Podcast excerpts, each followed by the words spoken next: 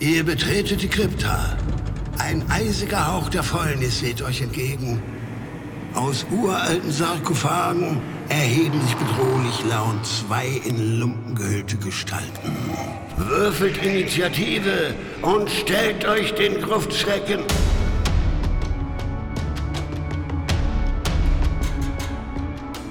Gruftschrecken, der deutschsprachige Oldschool-Rollenspiel-Podcast.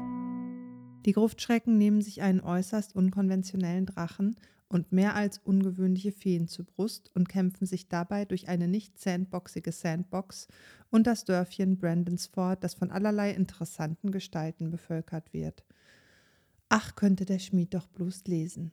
Willkommen zur heutigen Folge der Gruftschrecken, in der wir ein Abenteuer der neueren OSR und zwar The Black Worm of Brandonsford von Chance Dudinek aus dem Jahr 2020 besprechen. Und das Interessante hierbei ist, Moritz wird es hassen. Chance Dudinek ist Autor und Zeichner zugleich für dieses Abenteuer und dann hat er sowohl die Karten als auch die restlichen Illustrationen gezeichnet. Ein paar Public Domain Illustrationen sind allerdings auch noch enthalten. Wir kommen da später noch darauf zurück, aber es scheint ein Multitalent in Sachen Abenteuerdesign zu sein. Das 17-seitige Abenteuer kann man über Drive-Thru erhalten. Wir packen natürlich den Link wieder in unsere Show Notes und es wird von einigen prominenten Personen der neueren OSR, zum Beispiel von Ben Milton auf seinem YouTube-Channel empfohlen. Und wir werfen heute unsere gestrengen und toten Blicke auf dieses Abenteuer, um herauszufinden, ob es wirklich etwas taugt. Und Moritz wird uns etwas zur Einleitung dieses Abenteuers erzählen. Und zuerst mal sagen, was weiß denn dieser Ben Milton schon? Den kennt in Paris keiner, die Claudia kennt ihn nicht, ich kenne ihn nicht. Und ich bin ziemlich sicher, dass ich Chance Dudinek in vielen Actionfilmen der späten 80er Jahre gesehen habe, in der Hauptrolle. Die gingen aber direkt in die Videotheken. Okay, und ich bin gar nicht so schrecklich eifersüchtig drauf, weil so geil sind die Illus nicht, die er gezeichnet hat. Aber die Karten sind okay. Aber später dazu mehr. Das Abenteuer ist für vier bis acht Charaktere der Stufen 1 bis 3 ich fand das früher immer sehr angenehm, dann anzugeben, was so die gesamte Stufenzahl ist. Das heißt, wir würden uns hier bei 2 mal 6 bei so 12 Stufen grob in der Mitte treffen. Es wird angegeben, dass es für BX-Regeln ist. Das heißt für Basic Expert aus den Jahren 80, 81. Das heißt, wir können es im Prinzip mit allem spielen, was irgendwie oldschoolig daherkommt. Die Angaben sind sowieso relativ kurz und beschränken sich auf Treffer, Würfel und Schaden und Rüstung. Und viel mehr haben die Monster dann auch gar nicht. Das Intro stellt ganz kurz fest, dass es ein Dörfchen Brandons Fort gibt. Überraschenderweise ist es an einer Furt gelegen und nach Brandon, dem Drachentöter, benannt. Faszinierenderweise gibt oder gab es auch einen Drachen den ich allerdings hier an dieser Stelle schon nicht gelten lassen kann, denn es ist ein transformierter, gieriger Zwerg, der seine Brüder erschlagen hat, kein echter Drache. Ich weiß noch nicht mal, ob ich da Flügel gesehen habe. Außerdem sage ich später noch was dazu, wie der aussieht. Es gibt in diesem Abenteuer Feen, also Fairy, was allerdings hier Goblins sind, sehr überraschend. Und ihr machthungriger König ist Hogboon. Es gibt in der Intro drei Abenteueraufhänger. Das erste habe ich mir notiert mit Kneipe, Gerüchte von Drache, Go. Das zweite ist eine Schatzkarte, die zur Zwergenmine führt. Und das dritte ist, dass Brandonsford einfach 1000 Goldmünzen für einen toten Drachen bezahlt, weil der irgendwie nervt, dieser Drache. Der schadet der Wirtschaft des Ganzen. Ja, das war erstmal die Einleitung. Du hast dir die Stadt oder das Dörfchen ein bisschen genauer angeguckt und im Nachhinein bin ich etwas neidisch drauf, dass ich bei der Einteilung dir den Teil gegeben habe. Denn äh, das ist gar kein schlechter Teil, finde ich. Also hau mal rein. Was hast du da zu erzählen? Ja, absolut kein schlechter Teil, das muss man wirklich sagen. Im Abenteuer erhalten wir auf gerade einmal drei Seiten einige Informationen über die Stadt Brandonsford. Naja, also eigentlich eher über die Charaktere, die in dieser Stadt leben, sowie zwei kleine Abenteueraufhänger, die die Charaktere in der Stadt beschäftigen könnten. Es gibt zwei konkurrierende Kneipen, von denen die eine die andere des Bierdiebstahls beschuldigt. Es gibt einen Schmied, einen Jäger, einen Priester, eine Alchemistin und natürlich auch einen Bauer. Aber was es nicht gibt, sind ein paar mehr Beschreibungen, was in der Stadt eigentlich sonst noch so zu sehen ist. Hier wäre eine Stadtkarte zur Inspiration oder zumindest mal ein paar generelle Beschreibungen gut gewesen. So muss man sich einiges aus den Beschreibungen der NSC selbst erschließen. Aber dafür sind diese Beschreibungen interessant und man findet hier liebevoll gestaltete NSC mit kleinen, interessanteren Aspekten. Zum Beispiel gibt es hier Falltot um nett, einen Dieb, der alle mit Kumpel anspricht und ein Glas mit Killerwespen für Notfälle um den Hals trägt. Dann gibt es noch Quinn, den Besitzer des Gasthauses zum Goldenen Ei, der als unangenehm freundlich beschrieben wird. Oder man findet heraus, dass der Priester alle Feenwesen hasst und sich rassistisch gegenüber Nichtmenschen verhält, womit man natürlich in seiner Runde spielen kann, wenn man das denn möchte. Oder man gerät an den Händler Cedric, der gar nicht so genau weiß, wie teuer seine Waren eigentlich sind und versucht, die Charaktere übers Ohr zu hauen. Kurzum, insgesamt gibt es hier jede Menge nette NSC mit jeder Menge Interaktionsmöglichkeiten und die kurzen Beschreibungen sorgen dafür, dass ich mir die Charaktere direkt bildlich vorstellen kann und Lust bekomme, sie am Tisch auszuspielen. Besonders stechen nochmal zwei Charaktere heraus, nämlich Ingrid die Alchemistin, die heimlich in Warwick den Schmied verliebt ist und ihn des Nachts durch ein Fenster beobachtet und ihm Liebesbriefe und kleine Talismane als Geschenke dalässt. Er glaubt allerdings, dass er von einer Fee heimgesucht wird und die Charaktere können dann, wenn sie es herausfinden, überlegen, ob sie die beiden verkuppeln oder erpressen wollen oder sonst was mit der Liebe der beiden anstellen wollen. Insgesamt eine schöne Mini-Geschichte in diesem Abenteuer. In der zweiten Queste in der Stadt können die Charaktere dann herausfinden, dass der Alkohol des goldenen Eis nicht von der Konkurrenz gestohlen, sondern von einem Feenwesen weggesoffen wird. Auch das bietet wieder eine nette kleine Geschichte, der die Charaktere auf den Grund gehen können und Insgesamt wirkt die Stadt durch die Beschreibung recht lebendig und ein bisschen verträumt. Märchenhaft, aber wirklich schön. Ich glaube, da kann man viel draus machen. Ich hatte schon gefürchtet, du hättest Ingrid und Warwick rausgelassen, denn diese Romanze hat mich zu Tränen gerührt, denn der Typ kann leider nicht lesen und hält ihre Liebesbriefe wirklich für irgendwelches Teufels, nein, Feenzeug. Sehr, sehr, sehr schön. Und auch dieser bierwegsaufende, merkwürdige Leprechaun-ähnliche Typ, der verspricht den Charakteren, wenn sie ihn in Ruhe oder freilassen, seinen Krug mit Gold, vergisst aber zu erwähnen, dass der in der Festung ist, die gerade von den Goblins überrannt wurde. Ah ja, das passiert halt. Okay, lasst mich frei, ihr könnt meinen Krug mit Gold haben. Ne, ne, ne, ne, ne. Ja gut, also das war überraschend gut. Und ich hatte den Teil nicht, aber ich habe den mir durchgelesen, um mir ein bisschen Mut anzulesen. Ich habe mir dann den, ja, den hexcrawligen Überland-Teil geschnappt für den es allerdings keine Bewegungsregeln gibt. Das heißt, da muss ich dann irgendwie ein bisschen freestylen oder mir das Hexraster aus meiner Forgotten Realms Box drüberlegen oder irgendwas in der Art und mir kleine Regeln zusammenbasteln. Aber es gibt zwölf Zufallsbegegnungen in den Wäldern zu Beginn, die teilweise zu besonderen Orten oder Personen führen. Das finde ich schon mal gut gemacht. Es sind halt auch nicht nur simple Kampfbegegnungen. Und mein Lieblingsmonster kommt vor, die Sturges oder wie sie in D&D Classic hießen, die Clashe. Ich mag Clashe, die sind super. Die hatten wir, glaube ich, schon mal irgendwann, aber das ist schon ein paar Jahre gefühlt her. Dann gibt es neun verschiedene Personen, Schrägstrich Locations, die dort bereist werden können. Zuerst wird der Drache präsentiert. Und der hat echt mal fette Spielwerte. Gegen den muss man nicht unbedingt kämpfen, glaube ich. Äh, da ist äh, schnelles Laufen sinnvoller. Und das Schöne ist, der wird dann im Tod zum Skelett eines Zwergen. Und man hat rausgefunden, da findet vielleicht später raus, was es damit auf sich hat.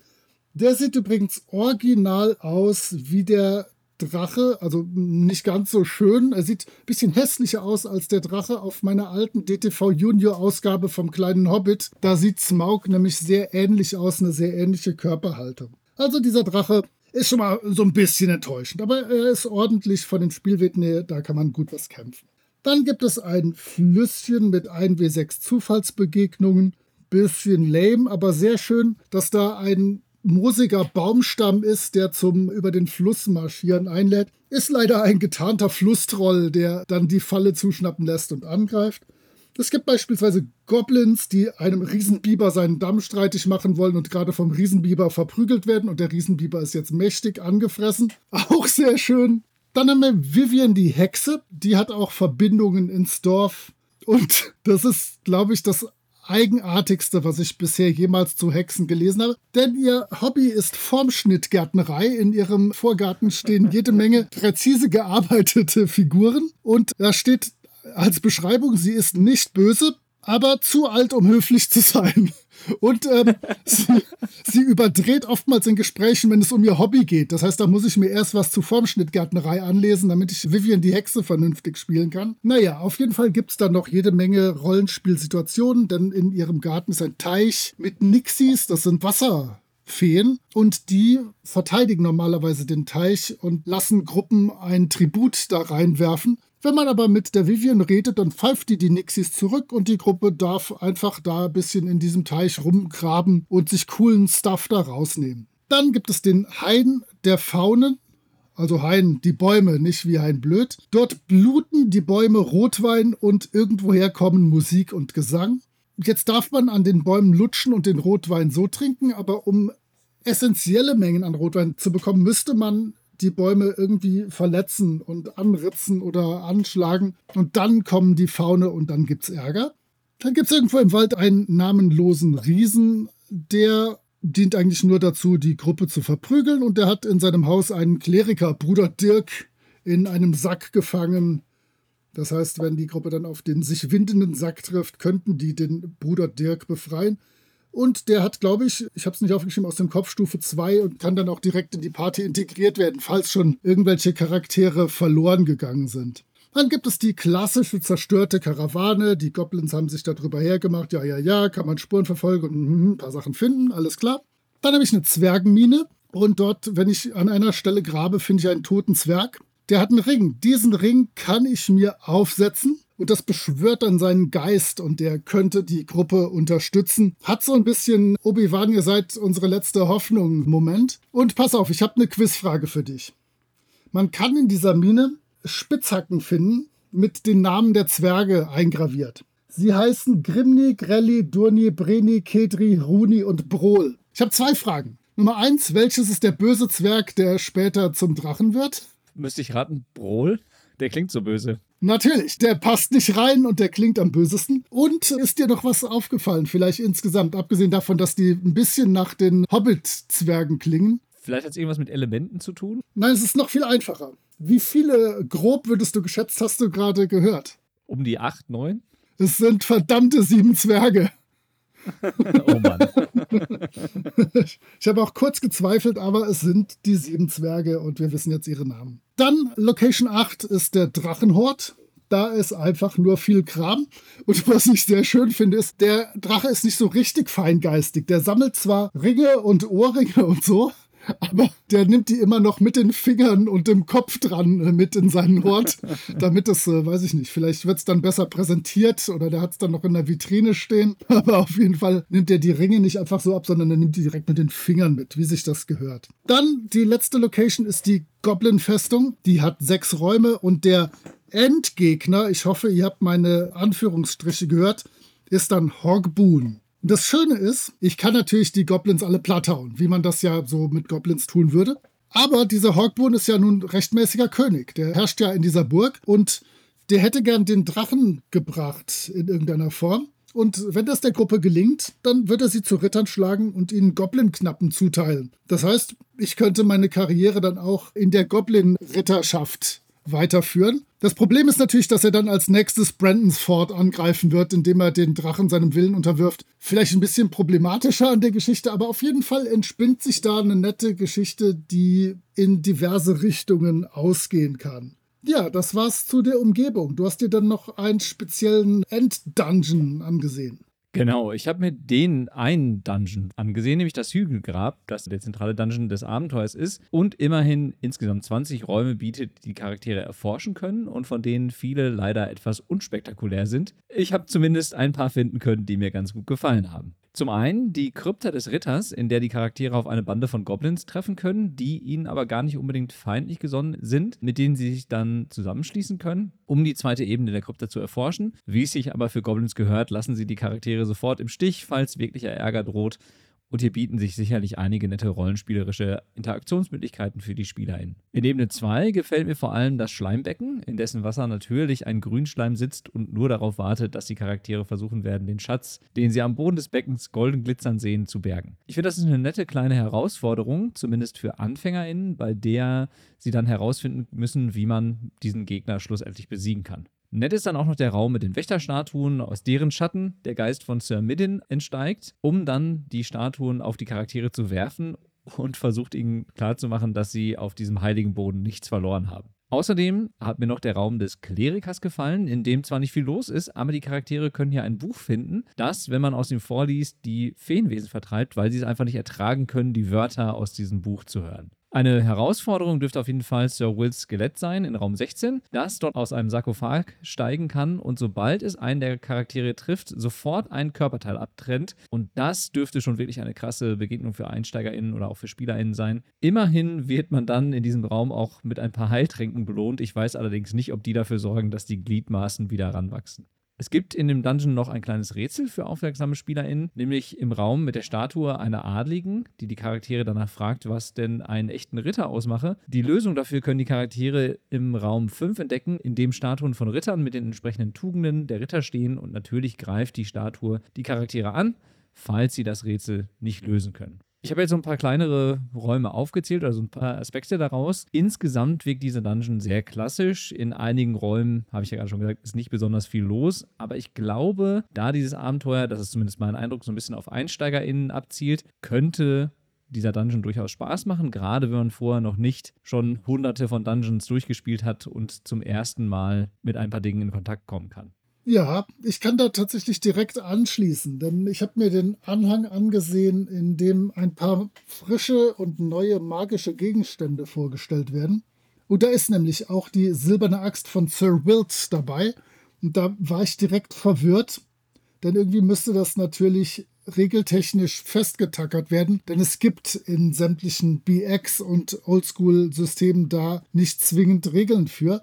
Hier steht nämlich auch, dass diese Axt unlebendem Material keinerlei Schaden verursacht, also Stein oder Metall oder so, aber durch Fleisch und Knochen wie Butter durchstößt und Körperteile abschneidet. Tja, dafür bräuchte ich schon eine Regel irgendwie. Also ja. kann ich mir zwar ausdenken oder der Charakter verblutet direkt, ist mir auch egal, aber ich bräuchte da in der Tat irgendwas. Es gibt noch ein paar Gegenstände, die relativ witzig sind. Und zwar haben wir das Entermesser von Carmelo. Das ist der Pirat, der seinen Schatz da im Wald versteckt hat. Klar, Piraten verstecken immer ihre Schätze in Wäldern, das ist ja logisch. Wahrscheinlich tief im Landesinneren von Pennsylvania. Aber. Ist ein Flusspirat. Genau, ein Flusspirat. Und das ist ein Entermesser plus eins. Und total anders als sonst ist es ein Entermesser plus 1 plus 3 gegen rechtschaffene Kreaturen. Sonst gibt es immer nur gegen chaotische oder gegen böse oder irgendwas. Hier, das ist mal eins, was gegen rechtschaffene Kreaturen besonders gut wirkt. Gefällt mir auch ganz gut. Außerdem ist das ein sehr bekanntes Teil und wenn du damit in Piraten oder sämtlichen anderen Halunken-Gegenden rumschlenderst, wissen die sofort, aha.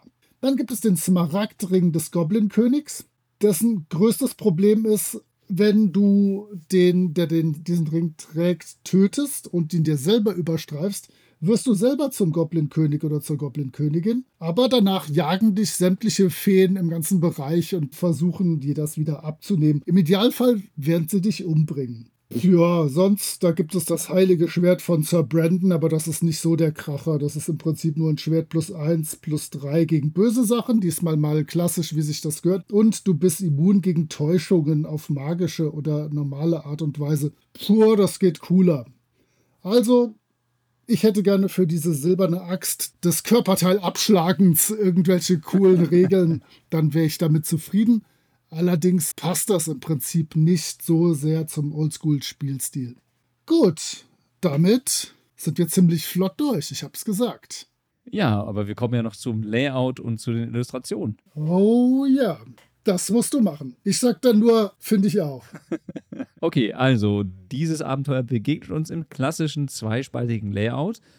Das wirkt sehr übersichtlich und es gibt auch sehr prägnant verfasste Texte, die an der einen oder anderen Stelle durchaus hätten ein bisschen länger sein dürfen wie gesagt, gerade die Stadtbeschreibungen fehlen ein bisschen. Das muss man sich dann aus den Beschreibungen der NSC herausarbeiten. Aber ansonsten ist es wirklich sehr gut lesbar, finde ich, und man findet schnell das, was man an Informationen am Spieltisch braucht. Ich finde die Illustration ganz nett. Du hast ja gerade schon ein bisschen Kritik daran geäußert. Die kannst du gleich gerne auch noch weiter äußern. Ein paar gefallen mir echt ganz gut. Es gibt ein paar gemeinfreie Illustrationen, die sind weniger gut gelungen. Dafür kann natürlich dann der gute Autor nichts. Aber zum Beispiel die Illustration des Schweinegoblins auf Seite 10 gefällt mir ganz gut und genauso auch die Illustration des Sarkophags. Das finde ich schon auf jeden Fall in Ordnung. Die Karte der Region ist okay, würde ich mal sagen, aber dafür sind die Dungeon-Karten umso schöner gestaltet. Die gefallen mir wiederum richtig gut, sodass es so ein bisschen so ein gemischter Eindruck entsteht zu dem optischen Design dieses Abenteuers. Aber ich finde es auf jeden Fall in Ordnung im Gesamten.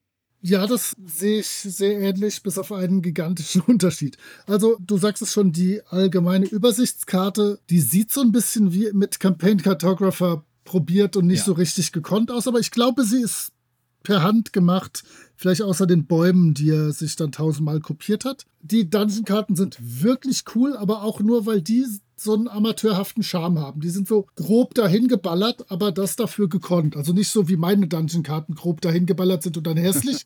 Diese hier sind grob dahin geballert und dann schön. Und ich finde diesen Eberkopf-Goblin-Typ nicht gelungen. Ich finde den Drachen nicht besonders gut. Ich finde diesen Naganin, den Klurichaun, den Bierwegsaufer, das ist wohl so eine gemeinfreie Illustration, auch nicht besonders passend. Also das ist wirklich der erste Autor, der selber seine Illustration macht, auf den ich nicht schrecklich neidisch bin. Nee, aber die Dungeon-Karten sind sehr, sehr schön. Das auf jeden Fall. Ja, wobei wir noch anmerken müssen, wir haben ja gerade mal ein bisschen noch recherchiert. Ich glaube, wir haben den passenden Instagram-Account gefunden und die Bilder auf dem Instagram-Account sehen deutlich besser aus als die im Abenteuer. Können wir auch nochmal verlinken. Das will ich auch sehr für ihn hoffen. wir können ja auch zeigen, dass auch KünstlerInnen noch einen kleinen Progress machen können und sich weiterentwickeln können. Gut. Okay, dann kommen wir zum Fazit. Moritz, möchtest du diesmal anfangen? Ja, ich fürchte, ich muss. Ja, es ist schwierig es ist jetzt nichts, was ich über den grünen Klee loben würde. Dafür ist es zu sehr von der Stange. Das ist wirklich so ungefähr wie die Sachen, die ich 2006, 7, 8, 9 auch für die Oldschool-Szene geschrieben habe. Ein bisschen trickreicher, weil er überall in der Tat versucht hat, noch so einen kleinen Spin reinzubringen, so eine kleine Überraschung. Der Drache ist halt wirklich kein direkter Drache. Die Feen, von denen man im Dorf hört, sind definitiv andere Feen als das, was ich mir so vorher erwartet habe und sich äh, alle SpielerInnen vermutlich vorstellen. Boah, es ist schwer. Es ist jetzt echt kein Kracher, aber ich möchte es auch nicht in Bausch und Bogen verdammen. Ich bin sicher, das kann man sehr gut spielen. Das hat sehr, sehr tolle Momente. Ich möchte vor allem dann die Gruppe sehen, wie die über diesen Baumstamm, über das Flüsschen steigt und dann plötzlich der Troll aufsteht. Oder den angefressenen Biber, der gerade genervt ist von den Goblins, die seinen Damm klauen wollen. Auch vor allem, glaube ich, die Sachen im Dorf haben das Potenzial, super Momente, an die sich alle gerne erinnern werden, zu kreieren. Aber wie du sagst, das Dorf hätte noch mehr Dorf gebraucht, weil er hat sich jetzt wirklich auf so ein paar Personenkonflikte konzentriert, aber da muss noch mehr Fleisch dran. Aber dafür, dass wir hier 17 Seiten haben, dadurch, dass er diesen OSI-Stil versucht hat zu kopieren, haben wir sehr, sehr viele Informationen, die ich gerne auf 19 Seiten sehen würde, damit es noch ein bisschen schöner präsentiert wäre.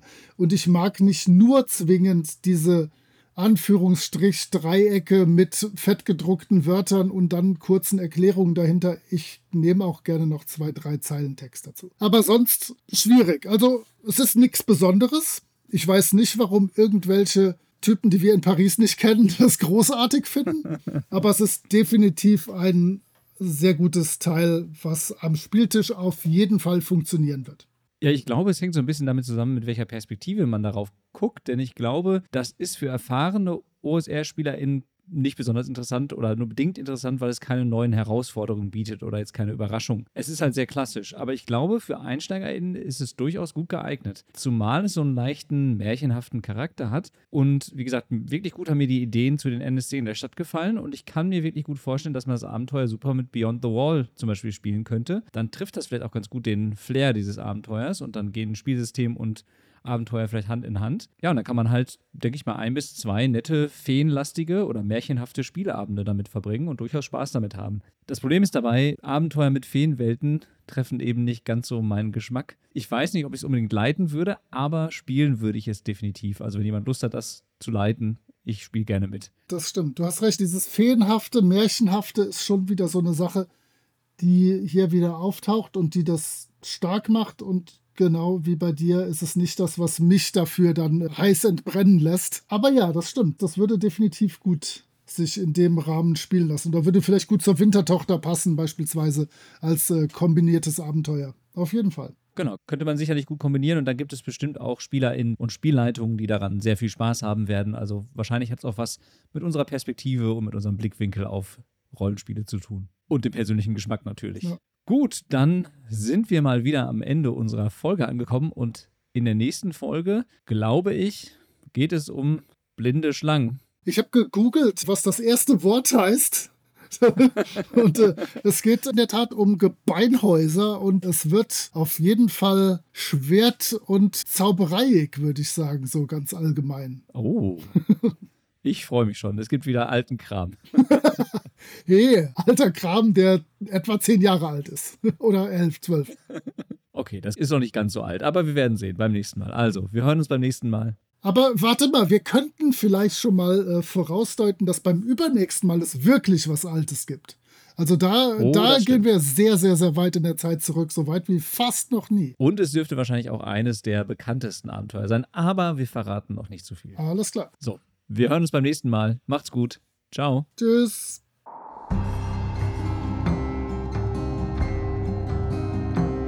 Ihr findet die Gruftschrecken unter anchor.fm slash Gruftschrecken, unter twitter.com slash Gruftschrecken und über alle gängigen Podcatcher. Vielen Dank an Sascha von Yellow King Productions für die Produktion des Intros. Dank auch an Nick DiSalvo und seine Band Elda für die freundliche Genehmigung, ihren Song 3 für das Outro nutzen zu dürfen. Wir freuen uns über inhaltliches Feedback, positive Bewertungen HörerInnen.